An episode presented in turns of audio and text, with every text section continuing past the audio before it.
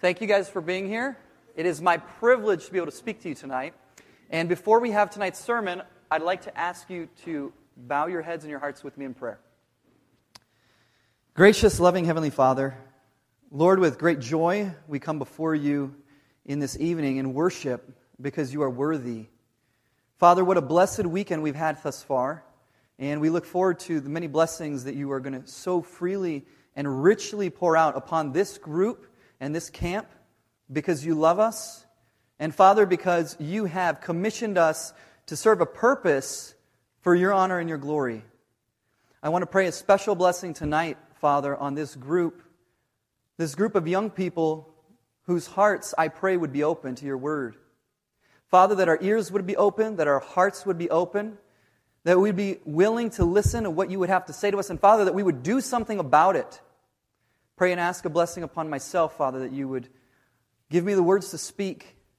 Father, may your word go forth, and may you receive honor, glory, and praise in Jesus' name. Amen. So it is my privilege to address you this, this evening as a millennial.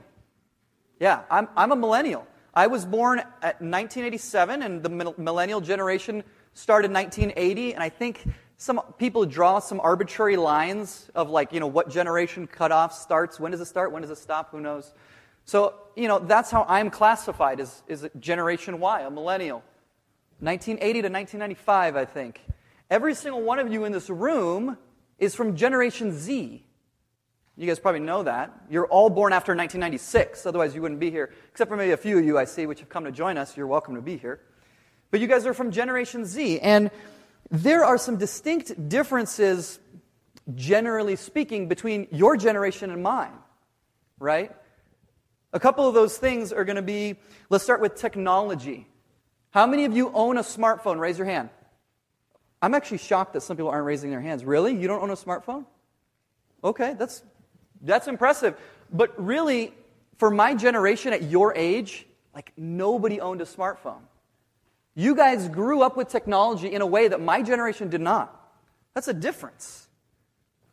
You guys also, believe it or not, allegedly have a shorter attention span than my generation does.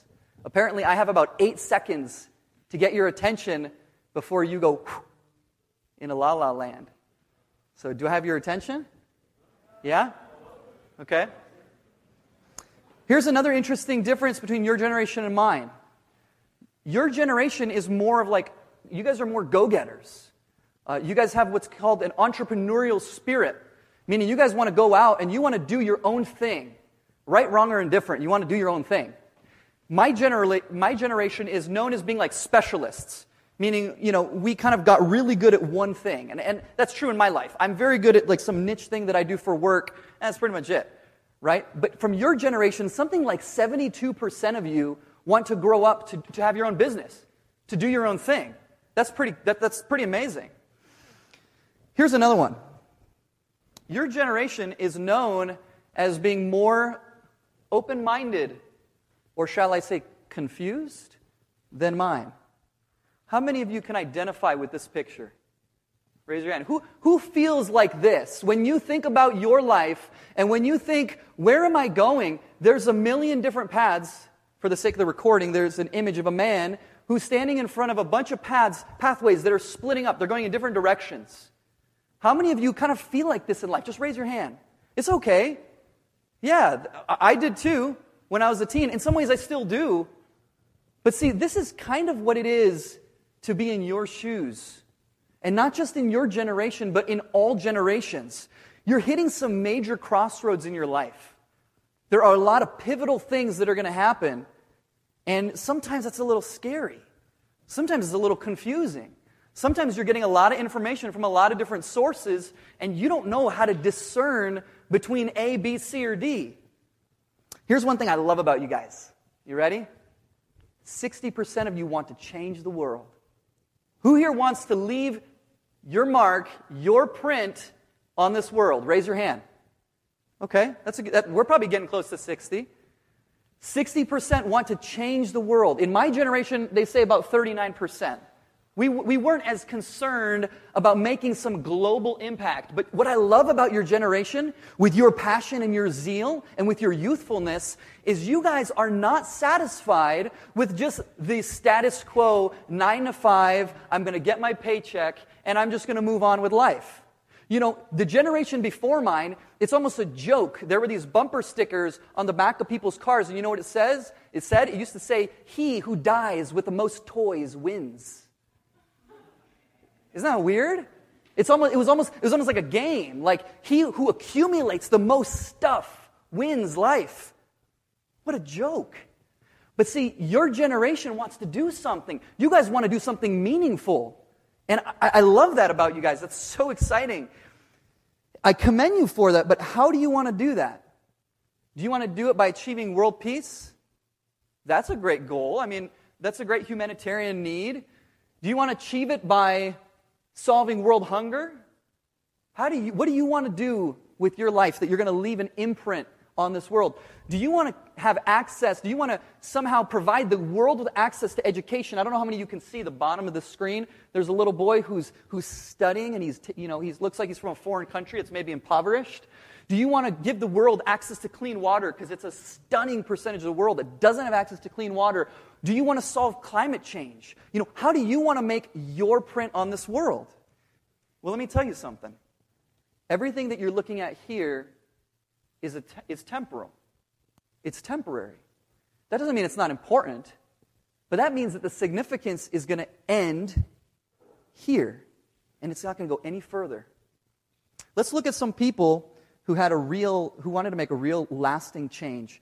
If you guys have your Bibles, smartphones, whatever, I have the verses up here as well. This is going to be the main text. So this is Matthew 28, verses 16 through 20. Um, the theme verse is embedded in here. Go ye therefore, highlighted in bold in verse 19. We're going to read this. A little bit of context before we do. Here, Jesus has been crucified, right? This is the last chapter of Matthew. Jesus has been crucified, he has resurrected, he has appeared to his disciples, and now he's basically connected with them again to leave them with an important message. Then the 11 disciples went away into Galilee, into a mountain where Jesus had appointed them. And when they saw him, they worshiped him. But some doubted. And Jesus came and spake unto them, saying, all power, all power is given unto me in heaven and in earth. And here's our theme verse Go ye therefore and teach all nations, baptizing them in the name of the Father and of the Son and of the Holy Ghost, teaching them to observe all things whatsoever I have commanded you. And lo, I am with you always, even unto the end of the world. Amen. Let's look at this text for a minute. There are a few things that are interesting here. The first being that the disciples were in tune with Jesus. See, the scene where we're left here, as we're walking onto this stage, if you will, the disciples have found themselves in a place where Jesus told them to go. I want you to be here at this time. He had appointed them to be there. And you know what? They were obedient to that command. They were there when Jesus was there. Verse 17 when they saw him, what was their response? Their response following that obedience was worship. They worshiped him. Now, this is interesting because worship is not something that I can do to you and you can't do to me because we're on level playing fields. I'm a man, you're a man or a woman. The point is that we are on the same playing field. The fact that the disciples are worshiping Jesus speaks to his deity, that he is God. And yet, here's the interesting thing here is the man who was put to death not long before, who appeared to hundreds of people. And what does it say? What does it say? Says some worshiped. What did others do? What does it say? What? Some doubted. Isn't that amazing? Here's Jesus. Can you imagine? Put yourself in these people's shoes, okay? You have gone to an appointed place because Jesus told you to be there. The risen Savior and you encounter him, and when you see him, you're doubting. Like, how can this be Jesus? I saw him die. That can't be him. But then Jesus speaks these words. He says, All power is given to me in heaven and earth. So Jesus is establishing his authority. He's saying, I have all power. Everything is given to me. And now he's going to commission them. He's going to tell them what they need to do. This is our key verse, right? Go ye therefore. Go and do what? Teach, baptize, teach people to observe all the things I've commanded you, meaning teach people to o- obey my commandments, to observe my commandments that I've given them. And he leaves them with this promise, and this promise extends beyond them, and it goes to you and it goes to me. He says, I am with you always, even into the end of the world. Amen. Did Jesus come to a random group of strangers and then commission them to go? No, he knew, he knew the disciples for a long time, right? So now I want to turn to another portion of Scripture. So this I don't have projected. It's in Luke chapter 5. So you could turn there with me. I'm going to read some verses from Luke chapter 5. A couple of accounts. You're probably familiar with them. So beginning with verse number 1. And it came to pass that, as the people pressed upon him to hear the word of God, he stood by the lake of Gennesaret and saw two ships standing by the lake, but the fishermen were gone out of them and were washing their nets. And he, he entered into one of the ships, which was Simon's, and prayed him that he would thrust out a little from the land. And he sat down and taught the people out of the ship. Now, when he had left speaking, he said unto Simon, Launch out into the deep and let down your nets for a draught. And Simon answering said unto him, Master, we have toiled all the night and have taken nothing. Nevertheless, at thy word I will let down the net. And when they had done this, they enclosed a great multitude of fishes, and their net brake. And they beckoned unto their partners, which were in the other ship, that they should come and help them. And they came and filled both the ships, so that they began to sink. When Simon Peter saw it, he fell down at Jesus' knees, saying, Depart from me, for I am a sinful man, O Lord. For he was astonished, and all that were with him, at the draught of the fishes which they had taken. And so was also James and John, the sons of Zebedee, which were partners with Simon. And Jesus said unto them, unto Simon, excuse me, fear not, from henceforth thou shalt catch men. And when they, had, when they had brought their ships to land, they forsook all and followed him. Now, please move forward to verse uh, 27. And after these things, he, that's Jesus, went forth and saw a publican named Levi sitting at the receipt of custom. And he said unto him, Follow me. And he, Levi, left all, rose up, and followed him. Okay. So we come to our first point. We come to the first main point. And I only have two.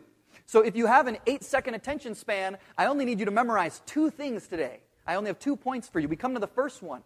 I want you to notice in these scriptures, both Matthew 28 and Luke 5, that Jesus did not go to a random group of strangers and tell them, hey, go ye therefore and teach the nations. No, he didn't do that. But what he did do is he did go to strangers, and I'm air quoting that, as he went up to them and said, Follow me. Come with me. Follow me. He did do that. Point number one you have to go, and I'm pointing up, you have to go to God before you can go, before you can go out to the world and teach all nations. You need to go before you go.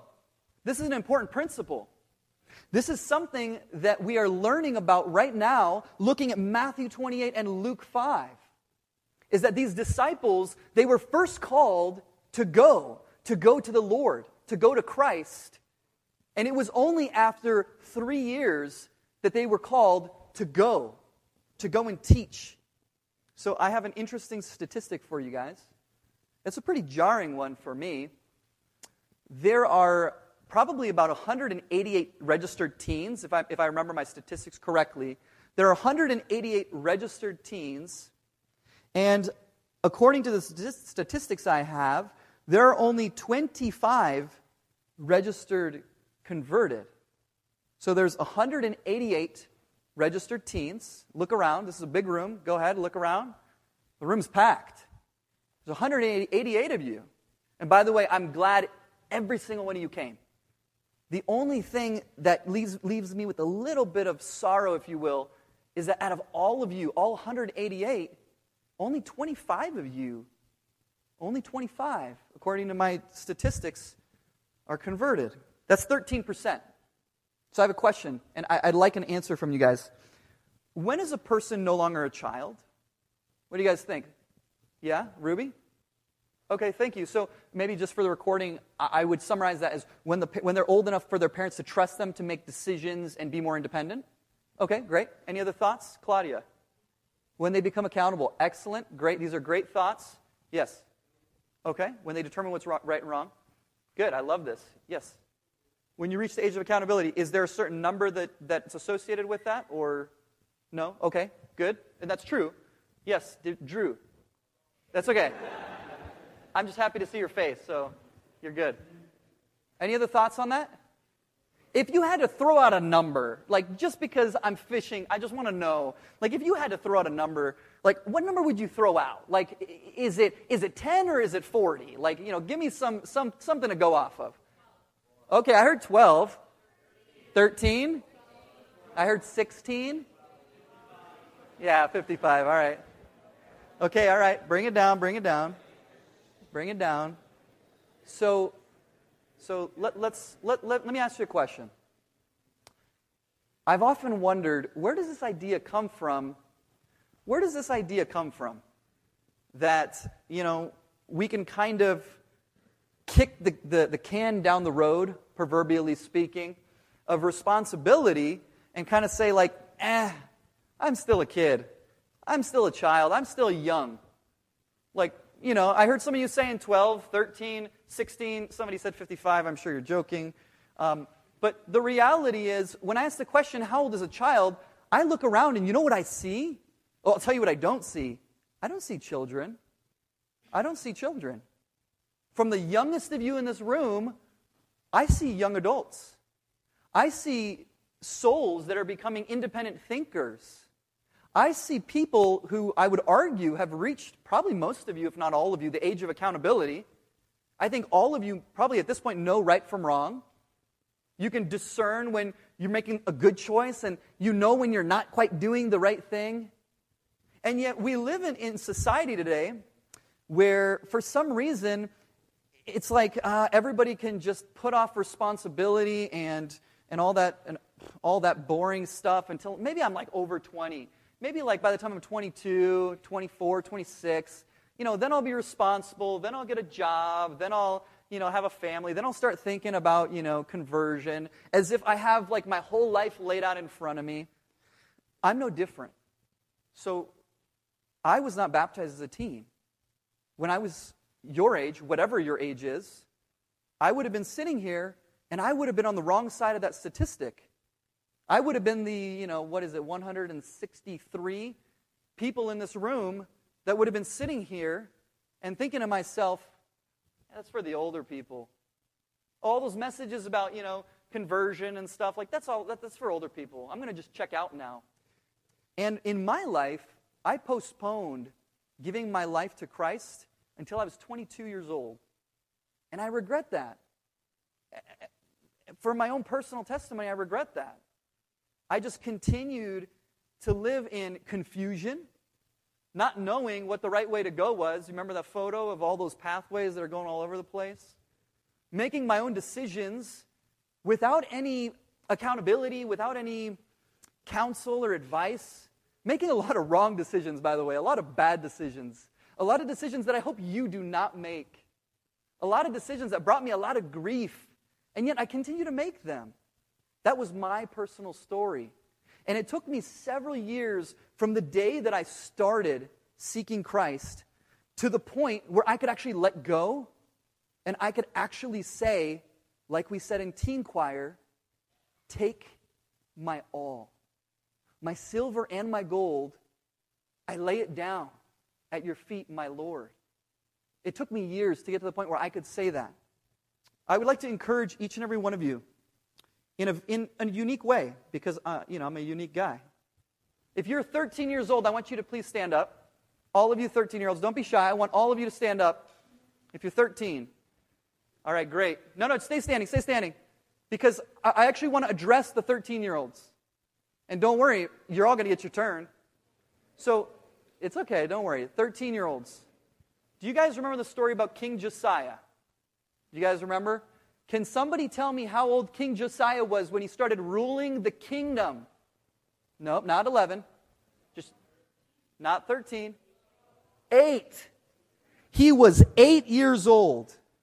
King Josiah was eight years old when he started to rule the kingdom of Israel. And so, to my 13 year olds, you're all older than eight. At eight, King Josiah was ruling a kingdom. At 13, you guys are, are more mature. You guys are more equipped than you think you are. And by, by the way, King Josiah had a lot of advisors. He did. You have loving advisors surrounding you that want to give you good advice. They want you to make the right decisions like King Josiah did. You know what King Josiah did? King Josiah, at the age of eight, started to undo, he started to undo all of the evil things that the kings did that came before him. He started to tear down the idols. He commanded that the temple was going to be rebuilt. The priests found the book of the law. I tell this story to my son Joshua, who's two, and he loves it. But they bring the book of the law to him, to King Josiah, and they read it in front of him, and he's weeping because he has not been following God for the first eight years of his life. Can you imagine? He's crying. I, I mean, I didn't, I didn't follow God for the first 22 years of my life. I want to encourage you, 13 year olds, that you are more capable than you think you are. I want to encourage you that the Word of God, this book, has the instruction that you need. And with godly counsel and the book of the law, you too, you too can be like King Josiah. You guys can sit down. All right, if you're 14, stand up, please. If you're 14, don't be shy. I won't know, but stand up. Okay, 14 year olds. One year older, so much changes, right? So there's a story in the Bible about Naaman. And Naaman was a leper. He's a captain of the host of, of Syria, and he's a leper. And if you guys remember this story, he is looking for some remedy to his illness. Do you guys remember how he became healed? Who tipped him off to where he should go? Who remembers? Yes? The slave girl. Naaman's wife had a little girl. The Bible doesn't give us an age, but the way it speaks about her, it sounds like she was a young girl who was a slave. And she told Naaman's wife, she says to Naaman's wife, if Naaman would just go to my Lord, the king of Israel, there is a prophet in Israel who can heal him. And then he went. And all of this was changed, and we have this amazing picture of Naaman being healed because of a little girl. You too can do an amazing thing, no matter how young you are, no matter how small you might feel at times. It's one act, one act, and you can change the world. You guys can sit down. Thank you. 15 year olds, you're next. Thank you for standing up. All right, my 15 year olds. Another year and so much more changes, right? Okay, I have another story for you about somebody who was young that had a big impact in the Bible. When Jesus was preaching a sermon, it says that all the people that were listening grew faint, they grew hungry, and they grew weak. And Jesus said, Who here has food to feed all these people? Do you guys remember who brought the lunch that day? Anybody remember? It was a little boy. It says a young boy came up and he had a couple of fishes and a few loaves. And you know what happened with just a few fishes and a few loaves? 5,000 people were healed because of one young boy. You may think you're young, but you can do so much. Just like that young boy who gave up his lunch and he got way more back in return. I want to encourage you to give up what you have to the Lord. You're going to get way more back. You guys can sit down. And we're going to have the 16 year old stand up. All right, my 16 year olds, I now address you. Do you guys remember the story about Shadrach, Meshach, and Abednego? Yeah. Shadrach, Meshach, and Abednego were slaves. They were slaves from a young age. And when it came time that a new law was passed, they said, No, we're not going to bow down before the idol. These three young people stood face to face with a king, and they said, We hear what you're saying, but you know what? We're not going to bow the knee. We're not going to bow to your idols. And if you remember the story, even though they were cast into the flames, you know what happened? They were saved. There, uh, there are a lot of people in this world. No, the world is trying to get your attention, my 16 year olds. The world wants you to bow down to a lot of things. The world wants you to bow down to your own pleasure and your own will. Make yourself a God. Follow whatever you want. What do you want to achieve in this life? This is what the world is sending you this message. Bow down to the idols of the world today. And just like Shadrach, Meshach, and Abednego, I want to encourage you all to stand up and say, No, we won't bow the knee. And no matter what you do, our God is able. You guys can sit. 17 year olds, arise. All right. David and Goliath. How old was David when he slew Goliath? All right, so the Bible doesn't say, but you know what? It's speculated, and I think it's pretty good. I would guess the same thing. It's speculated that David slew Goliath at 17 years old. 17 years old. At 17 years old, there was a young man who stood before a giant.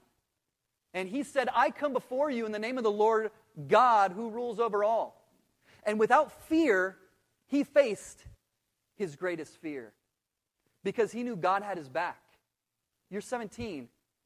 There are a lot of decision points coming up. There are a lot of scary moments. There are a lot of giants. But you know what? I want to encourage you that David stood before a giant and he didn't stand alone. The lion was at his back, and God has your back. I encourage you to follow after the example of David and stand before the giant, and the giant will fall with God's help. You may sit down. 18 year olds. Now I'm starting to speak to like adults. You know, you guys are really, I mean, I was the whole time, don't get me wrong, okay? Okay, I'm going to tell you the story about Joseph. You know, Joseph, as a young man, Joseph was taken, he was captured, he was sold into slavery. His life took a crazy turn he found himself in all kinds of places, and you know what? He was still faithful. He still was faithful to God. And his life, what followed his life, were blessings. Blessings that I can't even really describe to you adequately. At this point, at 18, you've probably already seen some things. You've probably already found yourself in positions and you've maybe made decisions that you regret. Maybe a lot. Joseph was in a lot of bad situations, but he trusted in God and he stayed faithful. And you all can trust in God and stay faithful, but you need to trust in God. And I want to encourage you to do that. No matter how crazy the ride gets, you guys can sit down. And then my 19 year olds, thank you. Thank you for standing. My 19 year olds, Daniel, Daniel he is going to be our last example that I'd like to encourage you with his example. Daniel was brought into captivity as well at a young age. And if you remember, Daniel said he wasn't going to partake of the king's meat. He said, I don't want any meat from the king's table. This was the king of Babylon. And you know what? He stuck, he stuck to his decision. He made a commitment, he followed through with it, and he had the faith he had the faith that God was going to bring about the fruit of his decision. And when they came back and they said, well, you know, these other people are going to be like nice and plump and healthy, and if we're just feeding you, you know, um, like mulch, you know, you're not going to be very healthy. He stuck to it, okay? And he was faithful and committed to not partaking of the king's meat. And at the end of it, you know what happened? They said they looked on his face and they said Daniel's face was like glowing. He was glowing. He was healthier than everyone else. I want to encourage you, my 19 year olds, as this is your last year here as a teen. And God willing, if you come next year, and I hope you do, you're going to be 20, and you're going to be with the adults. You're hitting major crossroads. I know, I was there not too long ago. I'm only 32. 19, that was like yesterday. Time goes by so fast, by the way. So I want to encourage each and every one of you, all six of you that are standing, stay committed, stay faithful. Believe that God is going to come through. And you know, He will. I know He will. Because He said, I am with you always, even unto the end of the world. Thank you. You, you can sit down. Thank you for allowing me the opportunity of addressing each of you. Now we're going to go back to the disciples. You know, it wasn't enough that the disciples just met Jesus. It wasn't enough that Jesus came to them and said, Hey, come follow me. That wasn't enough. The disciples spent three years very close to the Lord. Three years. That's a long time. Can you imagine every single day of three years being right there with Jesus? Can you imagine hearing his words, seeing him lay his hands on people and performing miracles? Can you imagine that? Three years. That leads us to the second thing I want you to remember. What was the first thing? Go to God before you go into this world. The second principle is I, you need to grow before you go. You need to grow before you go. You guys have such passion and zeal, and you want to do amazing things, and I absolutely love that about you guys. And I would love for that to be harnessed for the kingdom of God. But sometimes you need to slow the horse a little bit and go, whoa, not so fast. We need to grow before we go. The disciples spent three years, three years growing and maturing and staying close to God before that final moment where Jesus said to them, Go ye therefore into all nations, unto all nations, teaching. baptizing them, teaching them to observe the things I've commanded you. Three years. You cannot go before you grow. Okay, so now um, I would like to transition to something. I would like to transition to um, a very, very brief activity. And I, I'm, I need an object lesson, um, and I need three volunteers, but here's the criteria. I need three people that, that know, like, quite a bit about smartphones, which is probably like 85% of you. So if you know like quite a bit about a smartphone, I need you to raise your hand if you want to be a volunteer. There will be a reward for participation. Okay, hold on, hold on. So I will take that young man in the back right there. Next, right there. You, yes, you. Okay, I'd like a, a young lady. Do I have a young lady volunteering? Great. You can come. All right? And I, one more. You were the first one, Aiden, and you were the first one of class. So you could come up here. All right. You guys are each going to have one of these. Okay. Now just wait right here. Okay, everybody, I need you to calm down for a second. Take some deep breaths. Okay, before we begin this activity, I would like to explain something. Here are my three salesmen and saleswomen. And today they are going to give you a pitch, and don't worry, I've written out your script pretty much, so you're fine. Don't, don't worry. Um, they're going to give you a pitch on three different types of cell phone manufacturers and models. And at that point, I want to know what you guys think in terms of what you would buy. Okay, and this is not like a marketing ploy, this is, this is an activity. Okay, so we're going to start with you. Okay. okay. And you could talk in the microphone, so. Okay. Can I? Yeah, nice and loud, right in the mic. Actually, here, let me. Can I hold it? Yeah. Okay. Great. All right, all right. Let's settle down. I have limited time. For only $200, you can get an Able UPhone 1000 with uh, 5 gigs of storage, which is really bad. And 500 gigs. 500 gigs. It's 5 gigabytes capable with stainless with a stainless steel frame uh, it's waterproof, which is also terrific. A six inch OLED, OLED screen. Great. 2.4 GHz CPU. A dedicated GPU. 500 gigabytes of memory, which is good for all the camp pictures. Yep. 400 gigabytes RAM. And a dual 16 MP camera with a Face ID and 3000 mAh battery compatible with an all with all networks and you get full coverage for two years. All right, thank you. All right, just so keep that in mind. That's the Able the Able Uphone 1000. These are cheesy names. I made them all up myself, okay? All right, let's settle down. We're going to. Yep, so you basically what you're going to do is you're just going to read whatever you know on there. So just do the best you can, buddy. I'm not throwing any shade, just best you can. Just read the make and the model. Don't worry. Bath, Bathsheba Protege, Protege. Protege G999. Price is unknown. Price is unknown. Specs is unknown. Warranties unknown. All right, that's all the information I gave this young man. He did a great job. Thank you. All right, and I have one more. What's your name? What was your name? Thank you, Levi. He did a great job. That's all the information he was given. This phone is the Samsung make. The model is Mr. Universe S12. The price is $100 Canadian currency, and the specs is unknown and the warranty is unknown. All right, thank you. Those are our three volunteers for these, um, you know, fake phones that I, I made up.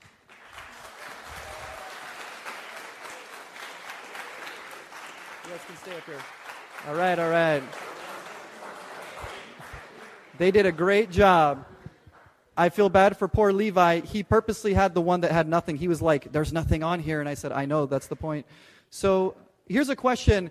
Um, if these people came knocking on your door and you had a few hundred bucks in your pocket and you were you know, in the market for a new phone, whose phone would you most likely buy? All right, hold on, no, no, no, no. okay, no, no voices, no voices. Raise your hand if it's for the young lady here. All right, thank you, you're all reasonable. All right, raise your hand if it's Levi. All right, just because you like him. He's selling you with his personality. And how about this? This guy right here, Aiden, my buddy. All right, great. So you guys can go ahead and have a reward right here.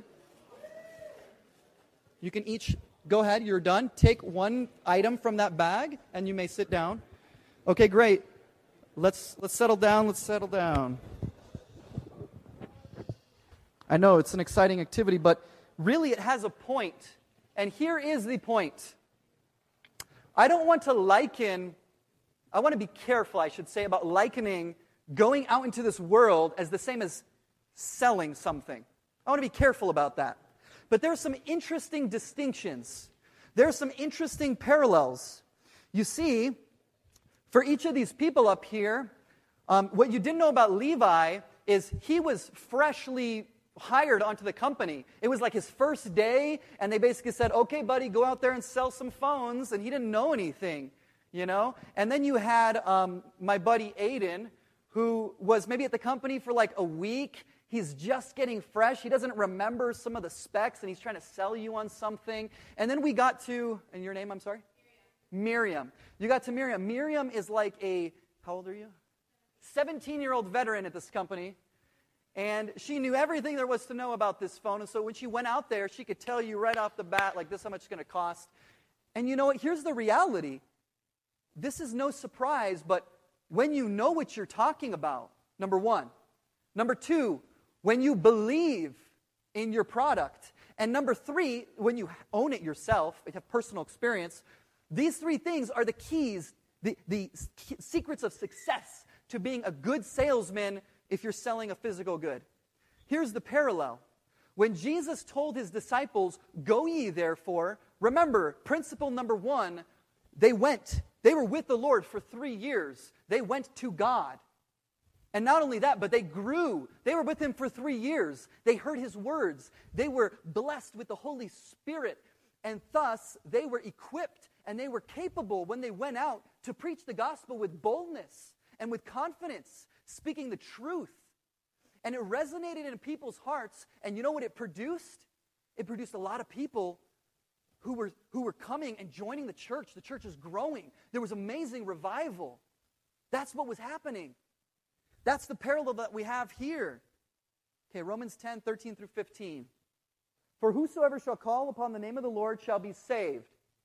The following verses actually, I, I, love these verses. They actually work their way backwards in how they're laying out the argument for the, the chain, the chain that leads to that final, that final step where a soul has heard the gospel and they've converted. Ready? It asks the question, how then shall they, how will you call on him in whom you haven't believed? How will you call on the name of the Lord? See, the verse 13 says, Whosoever shall call upon the name of the Lord Jesus shall be saved. How can you call on the, on the name of the Lord Jesus if you haven't believed? And then it keeps going. And how shall you believe in him um, of whom, of whom you haven't heard? So you have to hear to believe, and you have to believe to call on. Ready? Let's keep going back. And how shall they hear without a preacher? How are they going to hear without a preacher? Who is a preacher? I mean, right now, I am a preacher. A preacher is someone who is sending the message of the gospel. I don't want you to think literally like, well, I'm not a preacher in church, so I'm not a preacher. And how shall they preach except they be sent? How shall they preach unless they go? Go.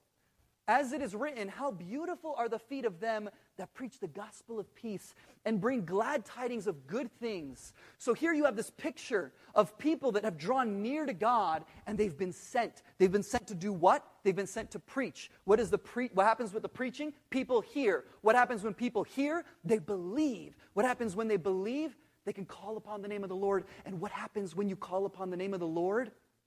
You'll be saved. That's what Romans 10, 13 through 15 tells us. Okay. So when I said principle number two, you must grow before you grow, it's time to plant your gardens. And I'd like to suggest a few things. I'd like to suggest that you plant three rows of squash. Okay, number one, squash gossip. Number two, squash criticism. And number three, squash indifference. Okay? I'd like to suggest you plant three rows of peas. Number one is purity. Number two is patience. Number three is perseverance. I'd like to suggest that you plant six heads of lettuce or six rows of lettuce. Number one, let us be unselfish and loyal. I know, I know, it's okay. Stay with me. All right. I know. I know, guys. Believe me, I'm just as embarrassed of myself as you are of me. I have five more to go through. Two, let us be faithful to duty. Three, let us search the scriptures. Four, let us not be weary in well doing. Five, let us be obedient in all things. And six, let us love one another. And of course, no garden is complete without turnips, right there on your bottom left. So, number one, turn up for church, prayer service, and Bible study, please. Turn up with a smile. Listen to this next one. Turn up with a smile even when things are difficult. Number three, turn up with determination to do your best for God. Because after planting, 2 Peter 3:18, may you grow in the grace and in the knowledge of our Lord and Savior Jesus Christ. That is my prayer for every single one of you. What would it be like? What would it be like? I have a serious question for you guys now. I love having fun with you guys. I've had so much fun in teen choir.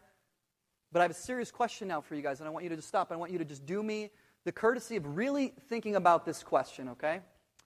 What would it be like if 188 out of 188 teens were converted next year? What would it be like? I want you to think about it. Don't, don't say anything out loud. I want you to think about that.